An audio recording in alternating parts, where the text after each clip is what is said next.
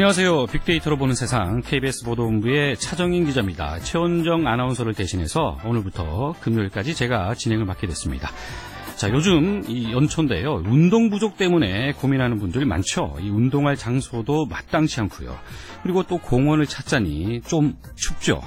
이 그럼 이런 운동 시설은 어떻습니까? 이 내가 가는 길목에 서 있는 버스 헬스장 이거 출근길이나 점심시간에 잠시 운동하면 아주 괜찮을 것 같다는 생각이 드는데 자, 미국에서는 이 바쁜 현대인을 위해서 트럭과 버스를 활용한 이동식 서비스가 인기라고 합니다.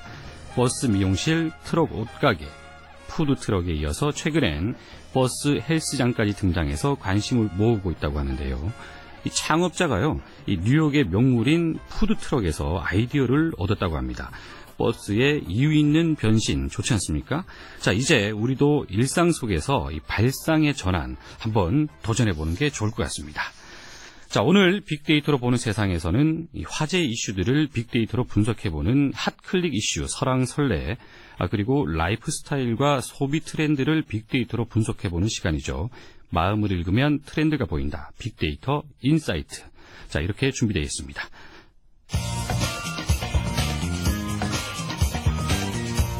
클릭 이슈 설왕설래 화제 이슈들을 빅데이터로 분석해보는 시간이죠. hot click 설왕설래 위키프레스의 정영진 편집장 모셨습니다.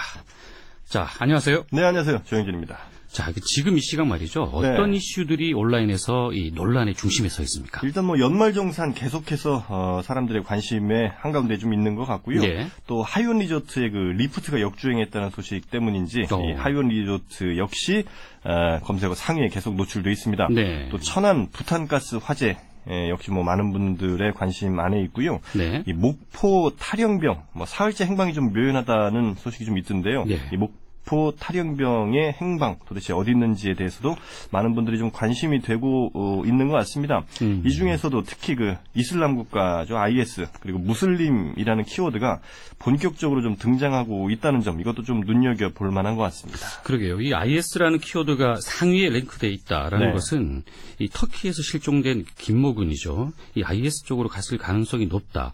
이런 보도들이 나오면서 그렇지 않습니까? 그렇습니다. 예, 김모군 뭐 어렸을 때부터 뭐좀뭐 PC 게임이라든지 이런 거에서 좀 많이 빠져 있었었고 예. 뭐 학교도 잘 다니지 않다가 이번에 어, 터키로 뭐 여행을 꼭 보내달라 이렇게 이제 부모님께 얘기를 해서 터키로 여행을 갔는데 음. 지금 이제 실종이 되는 상황이잖아요. 네네.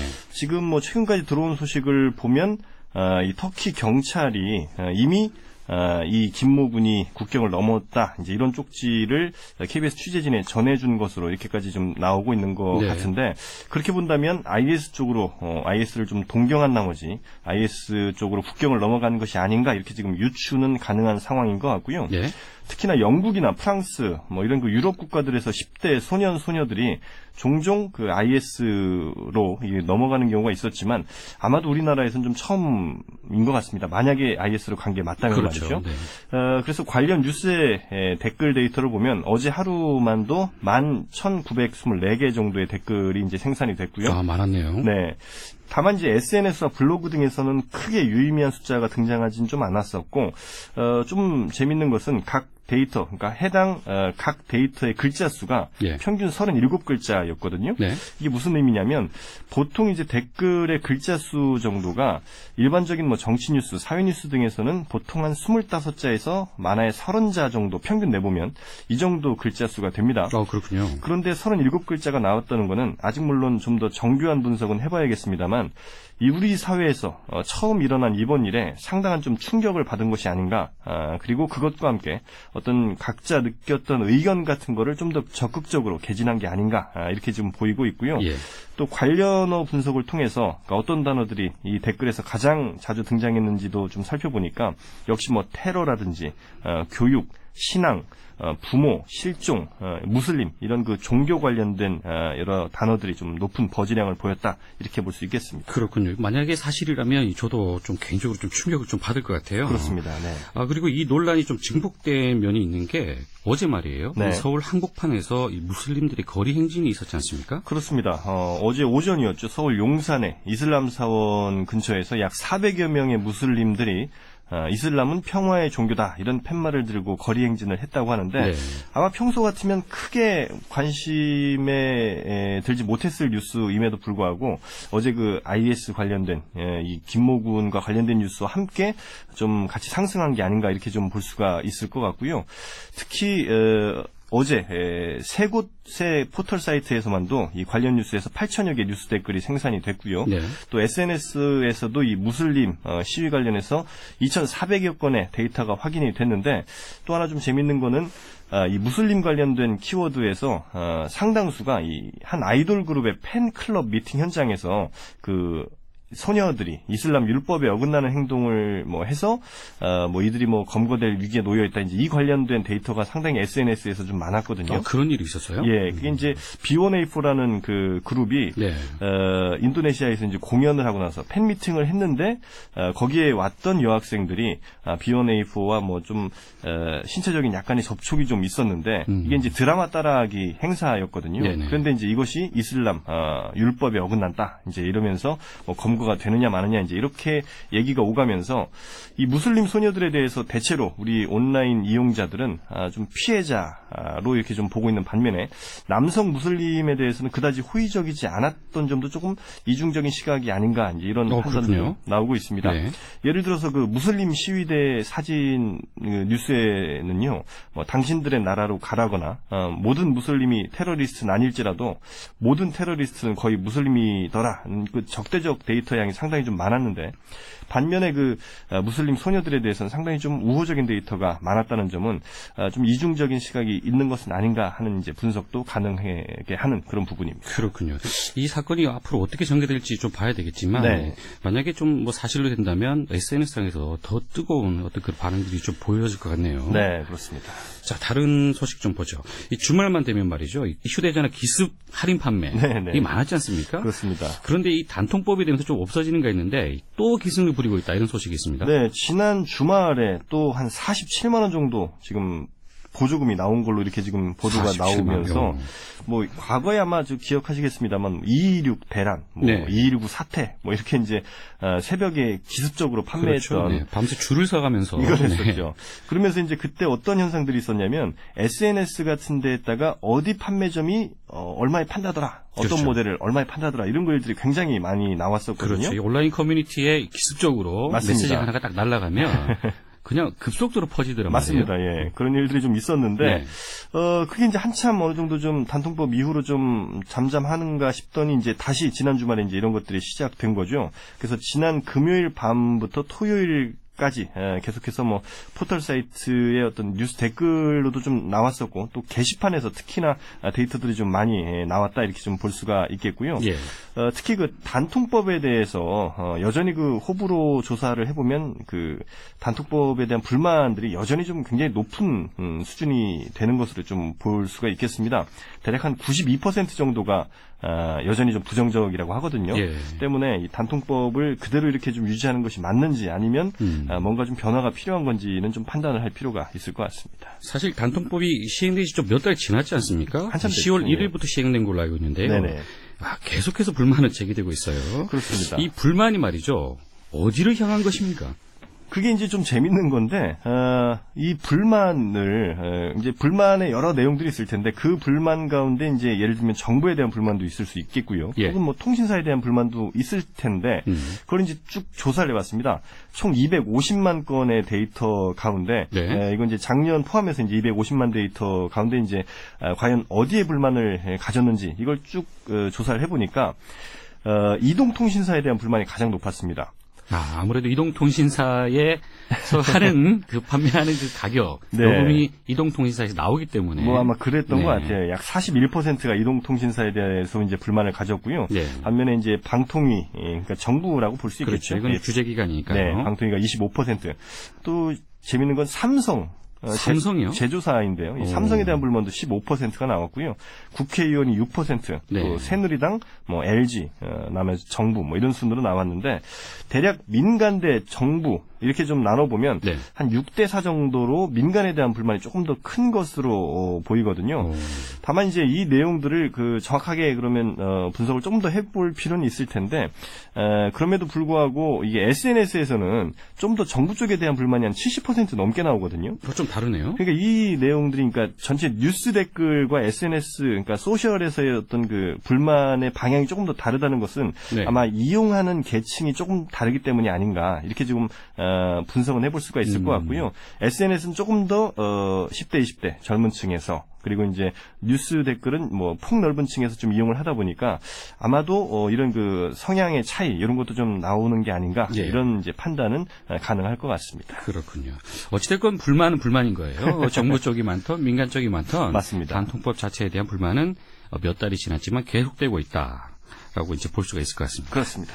자, 지금까지 hot click 이슈 설왕설래 위키프레스 정영진 편집장과 함께했습니다. 수고하셨습니다. 네, 감사합니다.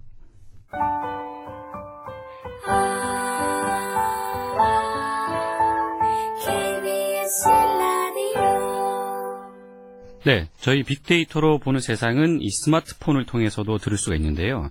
KBS 라디오 애플리케이션 콩입니다. 콩을 다운받으시면 됩니다. 다운을 받으면요, 다스치 듣기도 가능하고 또 생방송으로도 들을 수가 있습니다. 안드로이드 사용자들은 이 플레이스토어에서 다운을 받을 수가 있고요. 그리고 아이폰 사용자들은 앱스토어에서 KONG 콩을 검색하시면 다운로드 받을 수가 있습니다. 언제 어디서나 KBS 라디오를 들을 수가 있습니다. 그리고 저희 홈페이지도 방문해 주시면 좋은 소식이 많은데요. 어, 인터넷 검색창에 빅데이터로 보는 세상 이렇게 검색을 하시면 이 프로그램 홈페이지로 들어올 수가 있습니다. 홈페이지 이 청취자 참여란에 평소 빅데이터로 분석해 보고 싶었던 내용 그리고 빅데이터와 관련된 궁금증, 이 다양한 의견을 올려주시면 방송에 적극적으로 반영하도록 하겠습니다. 많은 참여를 부탁드리겠습니다. 저희 프로그램 재미있고 유익하게 만들려고 엄청 노력하고 있습니다. 이 입소문이 중요하기 때문에 많이 많이 주변에 많은, 많은 분들에게 알려주시면 고맙겠습니다.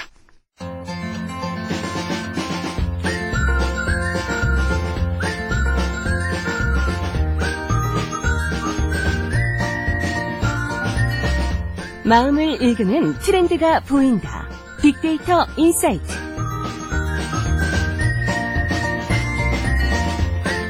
자, 라이프 스타일과 소비 트렌드를 빅데이터로 분석해보는 시간입니다. 마음을 읽으면 트렌드가 보인다. 빅데이터 insight. 자, 오늘부터 이 타파크로스의 김용학 대표 그리고 문화평론가 하재근 씨와 함께 합니다. 안녕하십니까? 안녕하세요. 자, 오늘은 말이죠. 어, 떤 주제를 준비하셨습니까, 김 대표님? 네, 오늘은 최근에 네. 새로운 사회 현상으로 나오고 있는 아빠 육아에 대해서 얘기를 나눠볼까 하는데요. 아빠 육아요. 예, 차정인 기자님, 있습니다. 네, 아빠입니다. 네, 아빠시죠. 심지어 쌍둥이 아빠라서요. 예, 굉장히. Scandi dad라는 얘기 혹시 들어보셨나요? Scandi dad요? 네. 스칸디나비아 뭐 그쪽 얘기인가요? 네, 어. 비슷합니다. 영국의 더 타임즈라는 신문사에서 처음 얘기한 건데요. 네. 아이들하고 지내는 것이 삶의 가장 중요한 척도라고 생각하는 교육 방식과 가치를 가진 북유럽식 아빠들을 얘기를 하는 거죠. 어.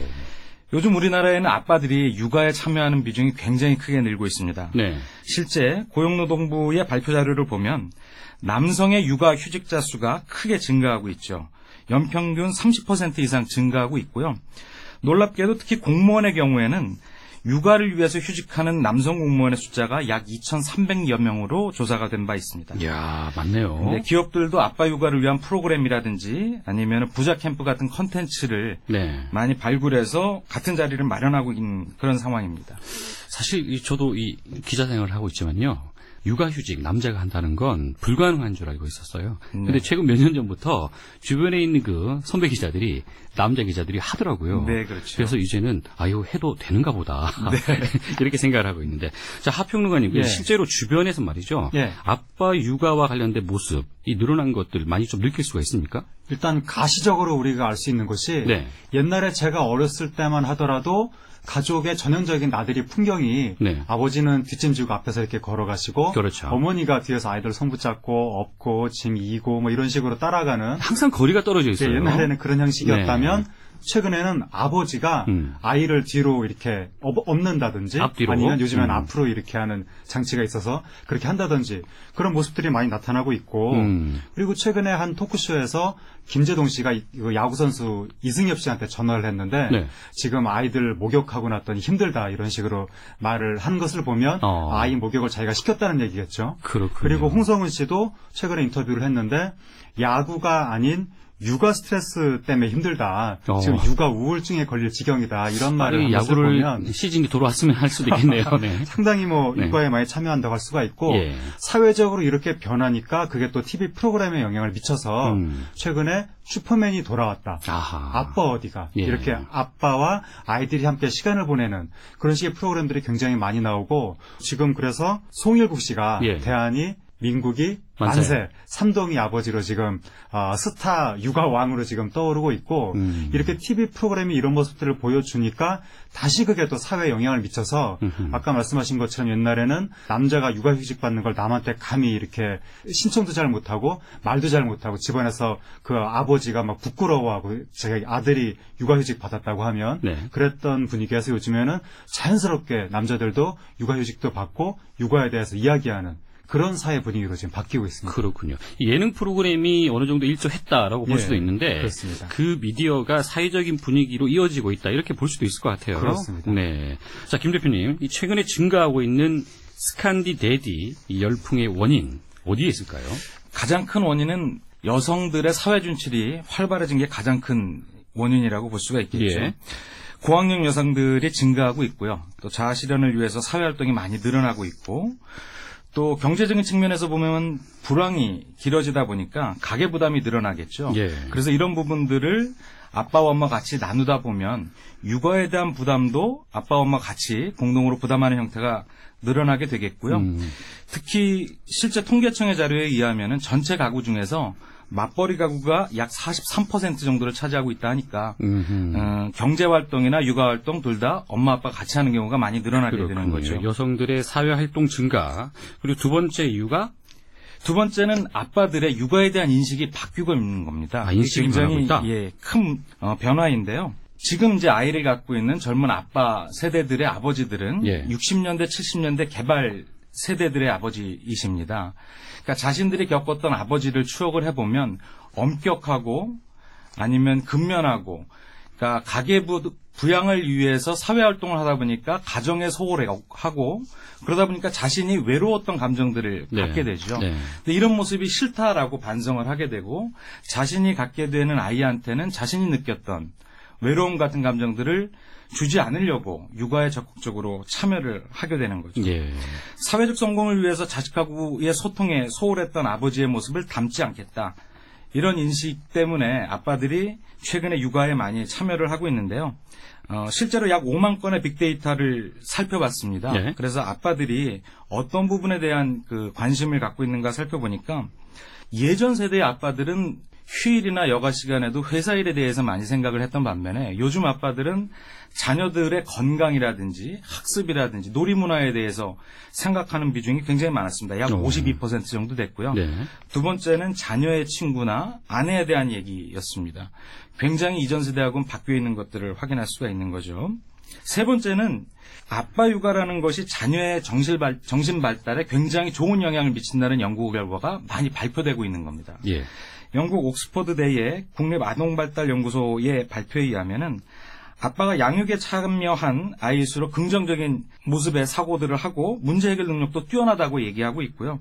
이런 연구 결과들 때문에 아빠들이 아이 양육에 더욱더 적극적으로 참여하게 되는 것이죠. 어, 제가 이 정도만 들었는데요. 어, 제 생각이 조금씩 바뀌고 있습니다. 음. 이 대다수가 이렇게 생각을 하고 있다라는 점에서 좀 반성을 해야 되는 부분이 있을 것 같은데. 네. 실제로 아이를 낳기 전에 네.胎교할 때부터 아빠의 저음 음성이 아이의 정신 발달에 좋다는 연구 결과들이 나오니까 아,胎교부터 아빠들이 적극적으로 참여를 하게 되고 예. 출산 이후에도 상당 기간 육아에 적극적으로 참여하게 되는 것이죠. 그렇군요. 김 대표님은 여기에 해당되십니까? 네, 반성하시는 제가 거죠? 지금 어, 출산을 해서 예. 저도 갓난 아이를 두고 있는데요. 네. 아, 예전하고 앞으로? 굉장히 음. 많이 달라졌다는 것을 알, 게 되는 거죠. 그렇군요. 자, 하지근 씨, 그 예. 엄마 육아 그리고 예. 아빠 육아 차이점 예. 어떤 게 있을까요? 어, 엄마는 교육, 아빠는 놀이 이렇게 우리가 이제 구분이 되죠. 음. 요즘에 어머니 같은 경우에는 어, 자식들의 입시 성공을 위한 프로젝트 매니저다 이런 말이 나올 정도로 어머니 예. 같은 경우에는 하나하나 모든 것을 그 아이들의 교육하고 연관시키는 그런 점이 있는데 반해서 우리가 보통 가정에서 어머니가 아이들을 여기에도 보내려고 그러고 이것도 가르치려고 그러고 하다 보면 아버지가 항상 하시는 말씀이 아 아이들은 놀면서 크는 거지 이런 음. 식으로 그럼 이제 부인은 아 요즘 세상이 어떤지 알지도 못하면서 막 이런 네. 식으로 이렇게 조금 부부간의 롤 모델이 형성되고 있는데 롤모델, 음. 어, 상대적으로 아버지가 아이들과 놀아줄 때 순수한 그냥 놀이 그 자체 로 놀아주는 경향이 예. 나타나고 있고 그리고 또 다른 차이는 어, 어머니는 세심, 아버지는 과격 이런 식으로 또 나눌 수가 있죠. 어머니 같은 경우에는 아무래도 어, 공감 서로 공감할 수 있는 대화라든가 아니면 좀 이렇게 소소한 놀이라든가 근데 아버지는 아, 일단 헬리콥터를 태워주고 어. 예, 무등을 태우고 아니면 거실에서 막 뒹굴고 이런 식으로 어머니는 실내, 아버지는 야외 뭐 이런 식으로 이제 음. 키워드가 정리가 되는데 네. 아버지 같은 경우에 그래서 요즘에 뭐 friendy, pladdy 이런 식의 신조어도 나옵니다. 오. 친구 같은 아빠, 아, 놀아주는 아빠 이런 뜻인데 이게 이제 아까 초두에 나왔던 그 어, 스칸디 데디라고 하셨나요? 그 네. 북유럽, 북유럽 식 아빠 이런 것들의 사고 방식이 보편화되면서 이게 아빠들한테 또 다른 어, 스트레스의 요인이 되는 것이 음.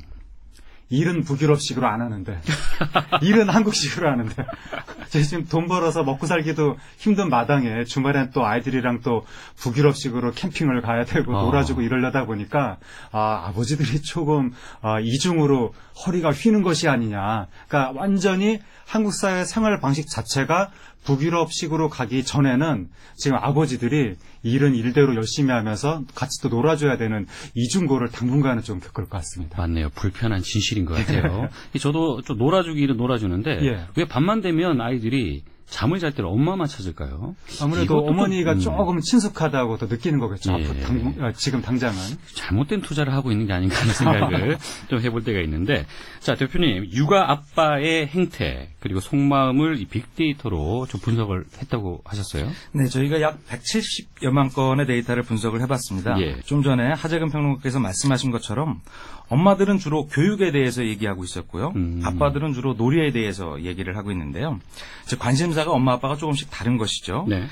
실제 뇌공학적으로 살펴보면 엄마들은 인지 능력이 굉장히 뛰어나다고 합니다. 그래서 아이들의 감정에 공감하거나 어, 이럴 수 있는 소꿉놀이나 책 읽기 같은 것들을 실제로 많이 하거나 관심을 갖고 있고 네.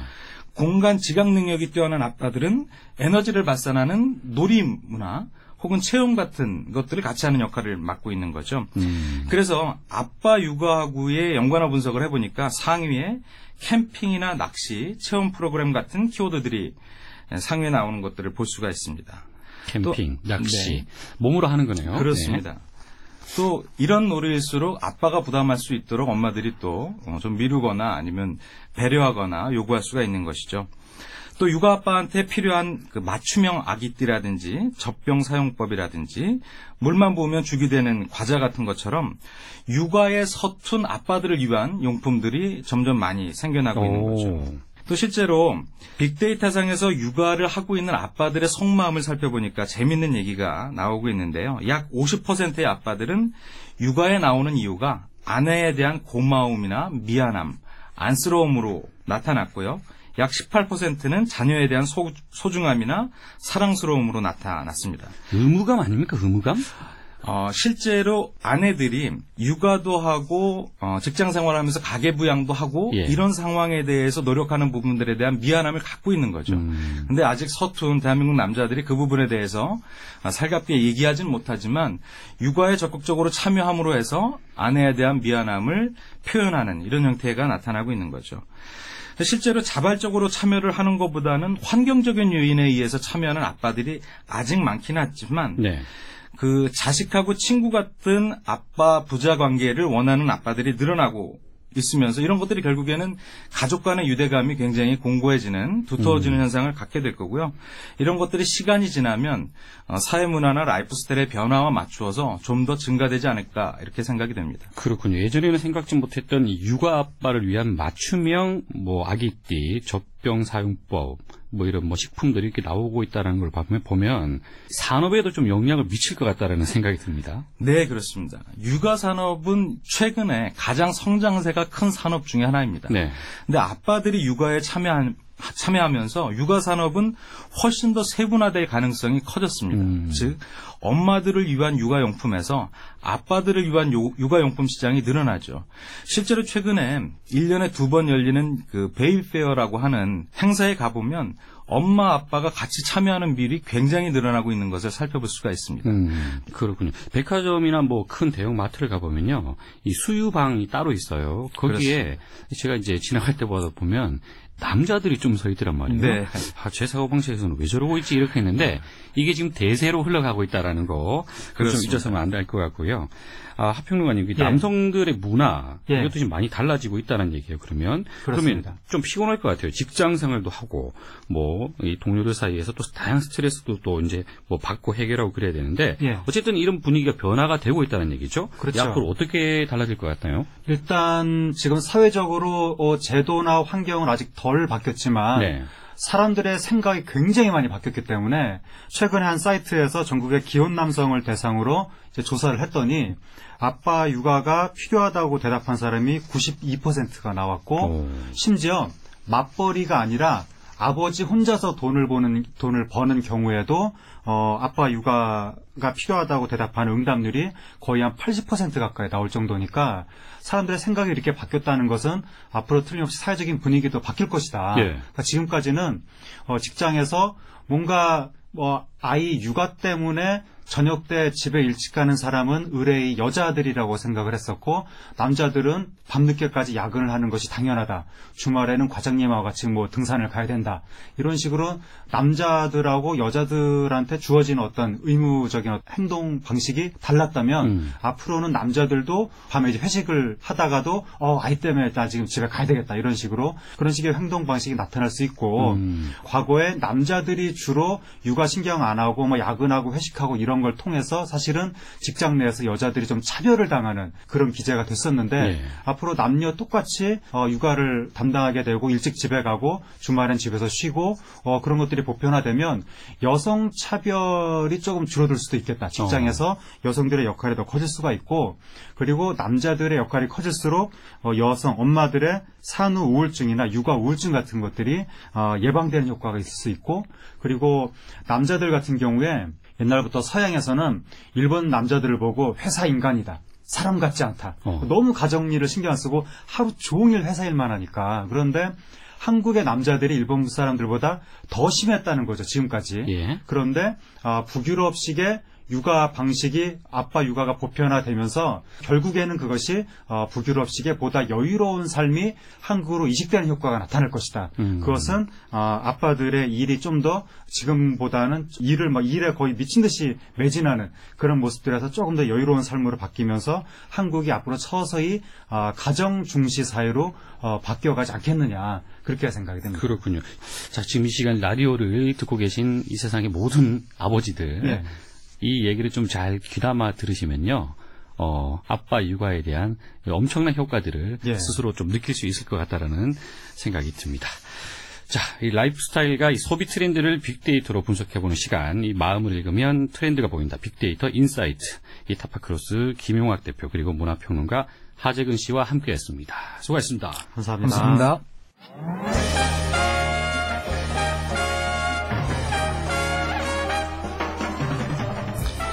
네, 빅데이터로 보는 세상. 오늘 사실 제가 진행한 첫 시간이었는데요. 사실 이 빅데이터라는 게, 어, 그냥 데이터가 하나씩만 보면 별로 쓸모없는 것 같아도 다 모아보면 이 특, 어, 특별한 어떤 가치를 준다라는 의미가 있죠. 사실 저도 오늘 같은 경우에 이 아버지들, 최근에 아빠가 50% 이상이 뭐 아내에 대한 고마움, 미안함, 안쓰러움, 그리고 약 18%가 자녀에 대한 소중함, 사랑스러움 이런 걸 느꼈다라는 거, 이것도 저에게 어느 정도 좀 영향을 미치지 않았나라는 생각을 합니다.